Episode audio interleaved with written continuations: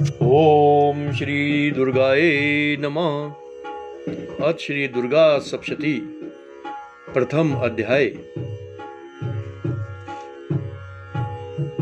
मेघा ऋषि का राजा सूरत और समाधि को भगवती की महिमा बताते हुए मधु कैटब वध का प्रसंग सुनाना। प्रथम चरित्र के ब्रह्मा ऋषि महाकाली देवता, गायत्री चंद्र, नंदा शक्ति रक्त दंतिका बीज, अग्नि तत्व और ऋगुवेद स्वरूप हैं। श्री महाकाली देवता की प्रसन्नता के लिए प्रथम चरित्र के जप में विनियोग किया जाता है।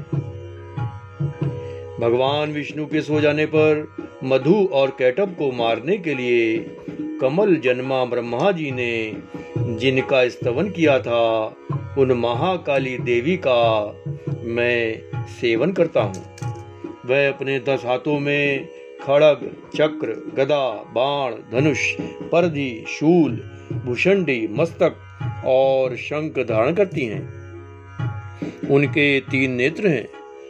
वे समस्त अंगों में दिव्य आभूषणों से विभूषित हैं। उनके शरीर की क्रांति नील मणि के समान है, तथा वे दस मुख और दस पैरों से युक्त हैं। मारकंडे जी बोले सूर्य के पुत्र सावर्णी, जो आठवें मनु कहे जाते हैं, उनकी उत्पत्ति की कथा विस्तार पूर्वक कहता हूँ, सुनो। सूर्य कुमार महाभाग सावर्णी भगवती महामाया के अनुग्रह से जिस प्रकार मनवंतर के स्वामी हुए, वही प्रसंग सुनाता हूँ। पूर्व काल की बात है स्वरचोरशिष मनवंतर में सुरत नाम के एक राजा थे, जो चैत्र वंश में उत्पन्न हुए थे। उनका समस्त भूमंडल पर अधिकार था।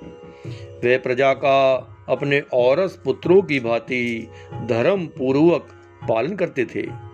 तो भी उस समय कोला विध्वंसी नाम के क्षत्रिय उनके शत्रु हो गए। राजा सूरत की दंड नीति बड़ी प्रबल थी। उनका शत्रुओं के साथ संग्राम हुआ। यद्यपि कोला विध्वंसी संख्या में कम थे तो भी राजा सूरत युद्ध में उनसे परास्त हो गए।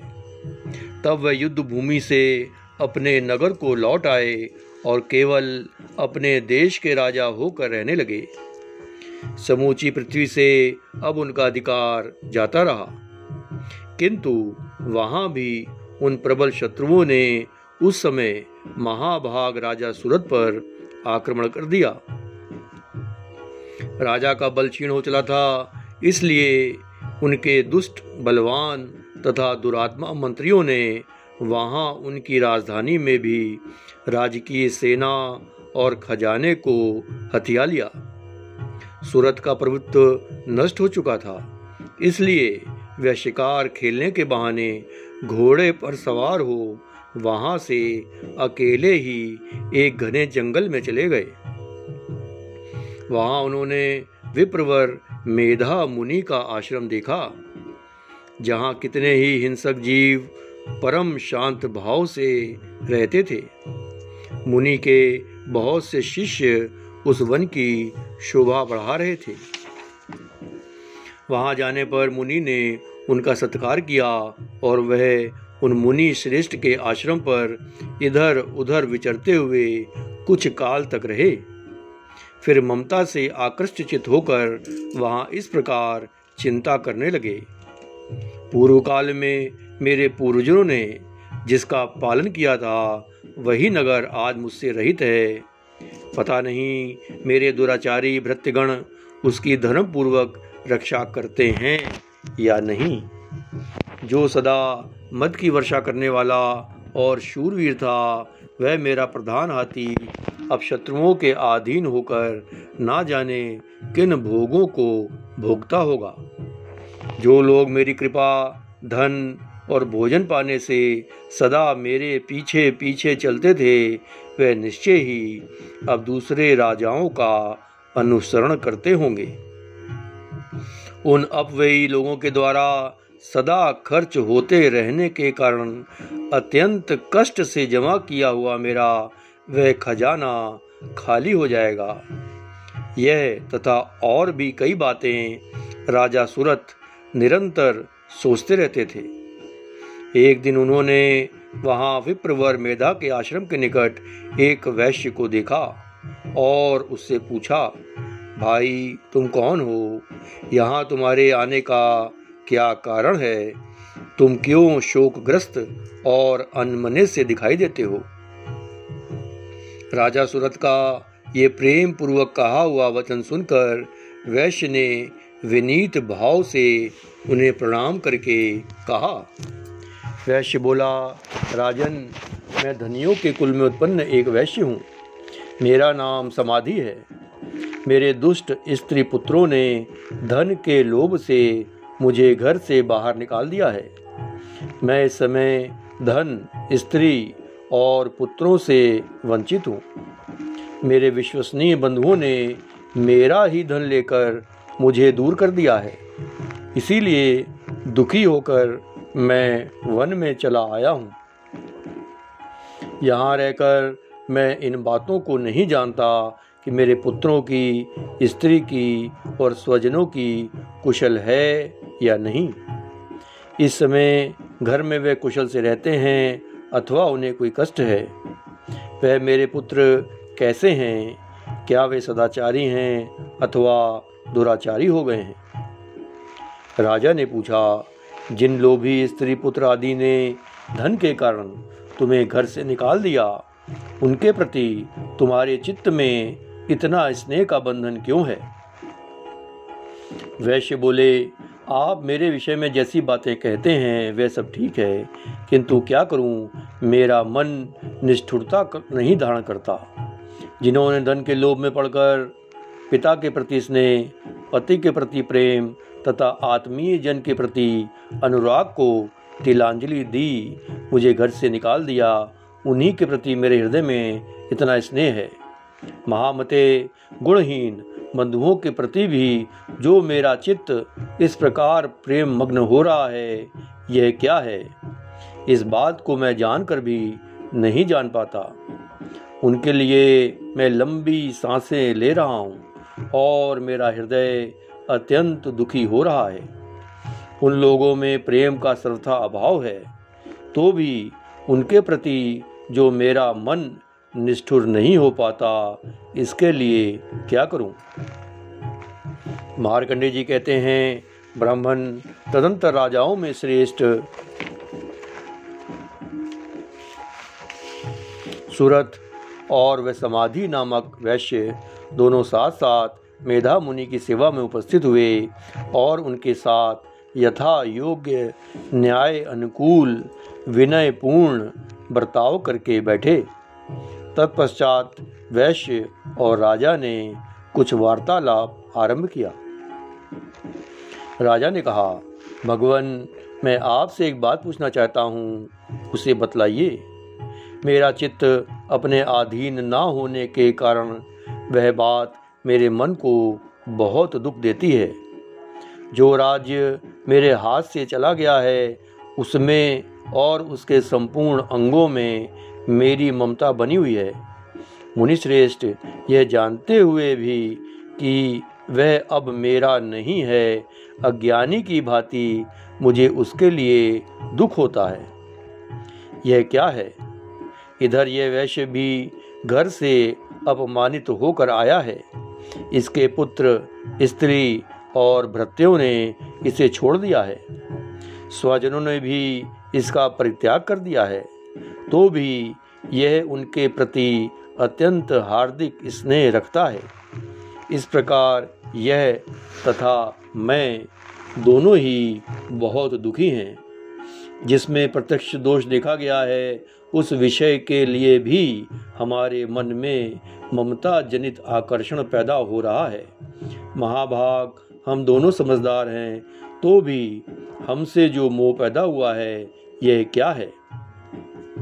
विवेक शून्य पुरुष की भांति मुझमें और इसमें भी यह मूढ़ता प्रत्यक्ष दिखाई देती है। ऋषि बोले, महाभाग विषय मार्ग का ज्ञान सब जीवों को है। इसी प्रकार विषय भी सबके लिए अलग अलग हैं। कुछ प्राणी दिन में नहीं देखते, कुछ रात में नहीं देखते, तथा कुछ जीव ऐसे हैं जो दिन और रात्रि में भी बराबर देखते हैं। यह ठीक है कि मनुष्य समझदार होते हैं, किंतु केवल वह ही ऐसे नहीं होते।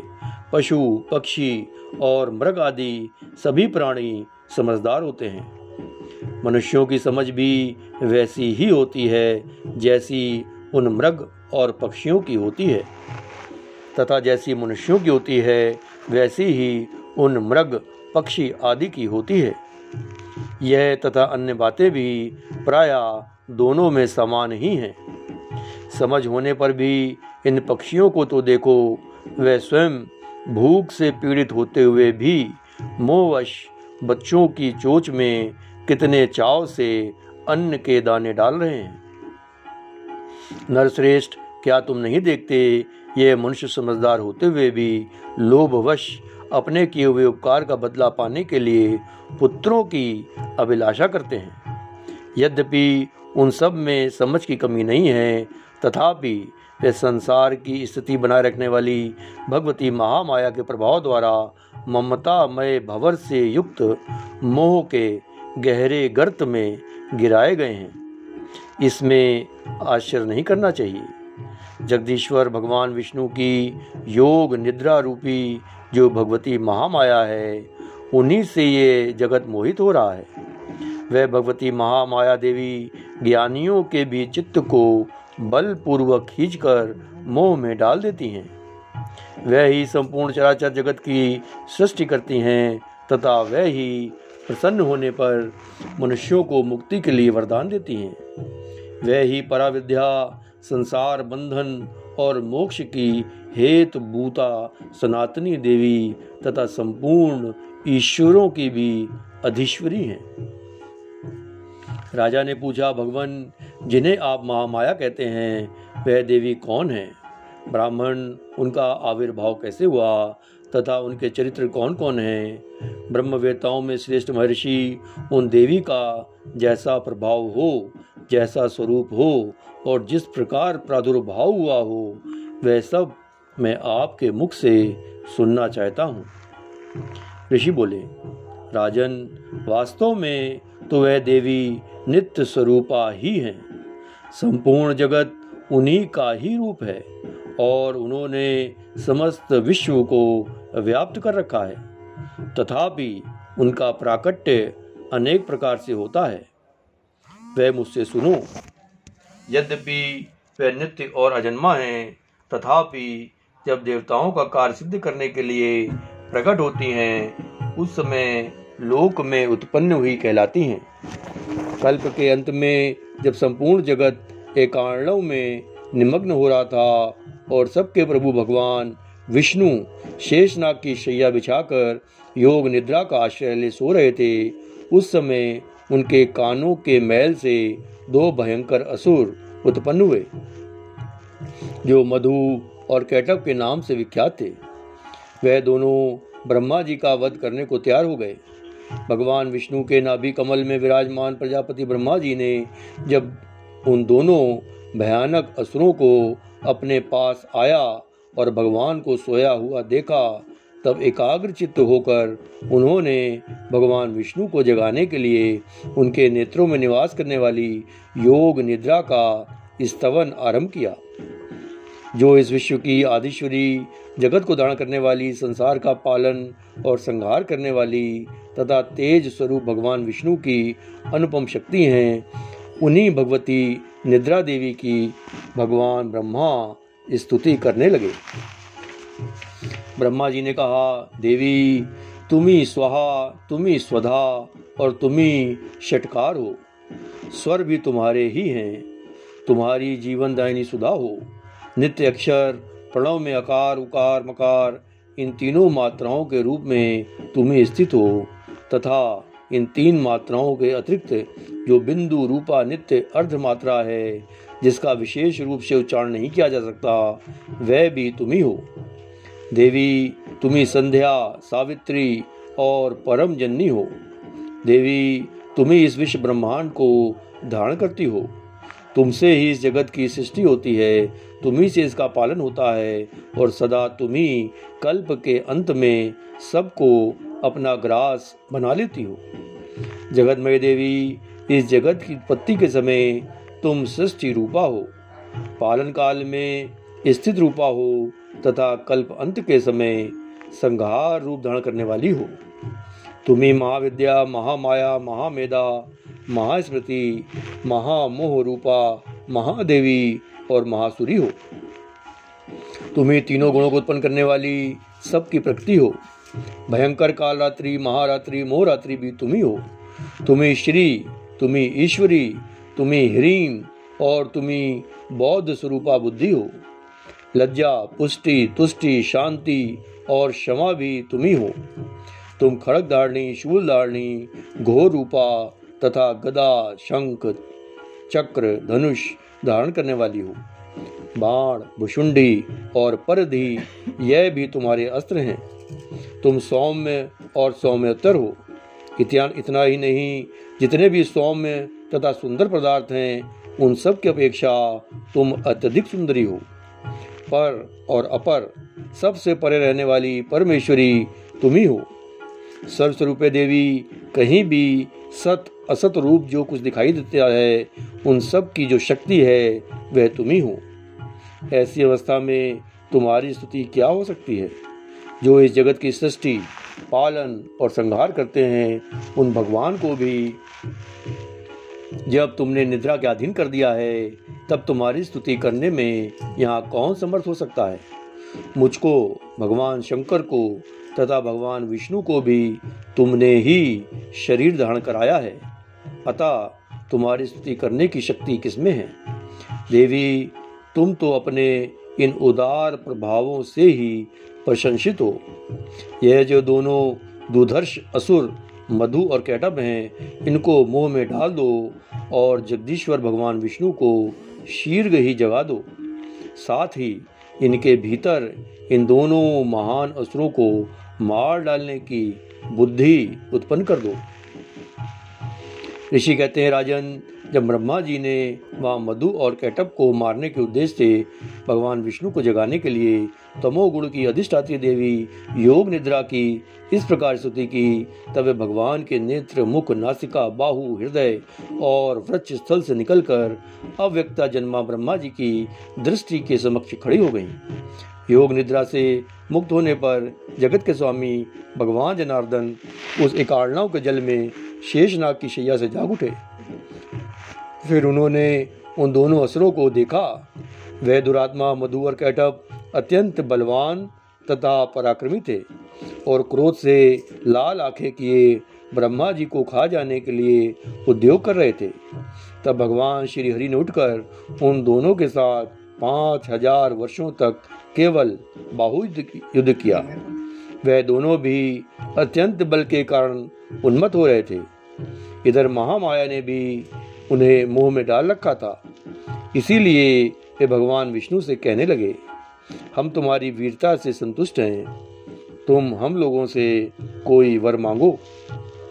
श्री भगवान बोले, यदि तुम दोनों मुझ पर प्रसन्न हो तो अब मेरे हाथों से मारे जाओ। बस इतना सा ही मैंने वर मांगा है, यहाँ दूसरे किसी वर से क्या लेना? ऋषि कहते हैं, इस प्रकार धोखे में आ जाने पर जब उन्होंने संपूर्ण जगत में जल ही जल देखा, तब कमल नयन भगवान से कहा, जहाँ पृथ्वी जल में डूबी हुई ना हो, जहाँ सूखा स्थान हो, वही हमारा वध करो। ऋषि कहते हैं, तब तथास्तु कहकर शंख, चक्र और गदा धारण करने वाले भगवान ने उन दोनों के मस्तक अपनी जांग पर रखकर चक्र से काट डाले। इस प्रकार ये देवी महामाया ब्रह्मा जी की स्तुति करने पर स्वयं प्रकट हुई थी। अब पुनः तुमसे उनके प्रभाव का वर्णन करता हूँ। सुनो। इस प्रकार श्री मार्कंडेय पुराण में सार्वणिक मनवंतर की कथा के अंतर्गत देवी महात्म में मधु कैटव नामक पहला अध्याय पूर्ण हुआ। ओम चंडिका देवी को नमस्कार।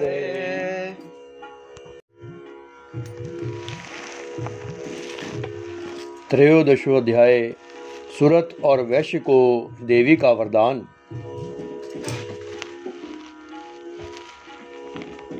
जो उदय काल के सूर्य मंडल की सी क्रांति धारण करने वाली हैं, जिनकी चार भुजाएँ और तीन नेत्र हैं, जो अपने हाथों में पाश, अंकुश, वर एवं अभय की मुद्रा धारण की रहती हैं, उन शिवा देवी का मैं ध्यान करता हूँ। ऋषि कहते हैं, राजन, इस प्रकार मैंने तुमसे देवी के उत्तम महात्मा का वर्णन किया है, जो इस जगत को धारण करती हैं। उन देवी का ऐसा ही प्रभाव है, वह ही विद्या उत्पन्न करती हैं। भगवान विष्णु की महास्वरूपा उन भगवती के द्वारा ही तुम यह वैश्य तथा अन्य अन्य विवेकी जन मोहित होते हैं। मोहित हुए हैं, तथा आगे भी मोहित होंगे। महाराज, तुम उन्हीं परमेश्वरी की शरण में जाओ। आराधना करने पर वह ही मनुष्यों को भोग, स्वर्ग तथा मोक्ष प्रदान करती हैं। मारकंडे जी कहते हैं कौष्टुक जी, मेधा मुनि की वचन सुनकर राजा सूरत ने उत्तम व्रत का पालन करने वाले उन महाभाग महर्षि को प्रणाम किया। वे अत्यंत ममता और राज अपहरण से बहुत खिन्न हो चुके थे। महामुने इसलिए विरक्त होकर वे राजा तथा वैश्य तत्काल तपस्या को चले गए। वे जगदम्बा के दर्शन के लिए नदी के तट पर रहकर तपस्या करने लगे। वे वैश्य उत्तम देवी सुख का जाप करते हुए तपस्या में प्रवृत्त हुए। वह दोनों नदी के तट पर देवी की मिट्टी की मूर्ति बनाकर पुष्प, धूप और हवन आदि के द्वारा उनकी आराधना करने लगे। उन्होंने पहले तो आहार को धीरे धीरे कम किया, फिर बिल्कुल निराहार रहकर देवी में ही मन लगाए, एकाग्र पूर्वक उनका चिंतन आरंभ किया। वह दोनों अपने शरीर के रक्त से पुरोक्षित बलि देते हुए लगातार तीन वर्ष तक संयम पूर्वक आराधना करते रहे।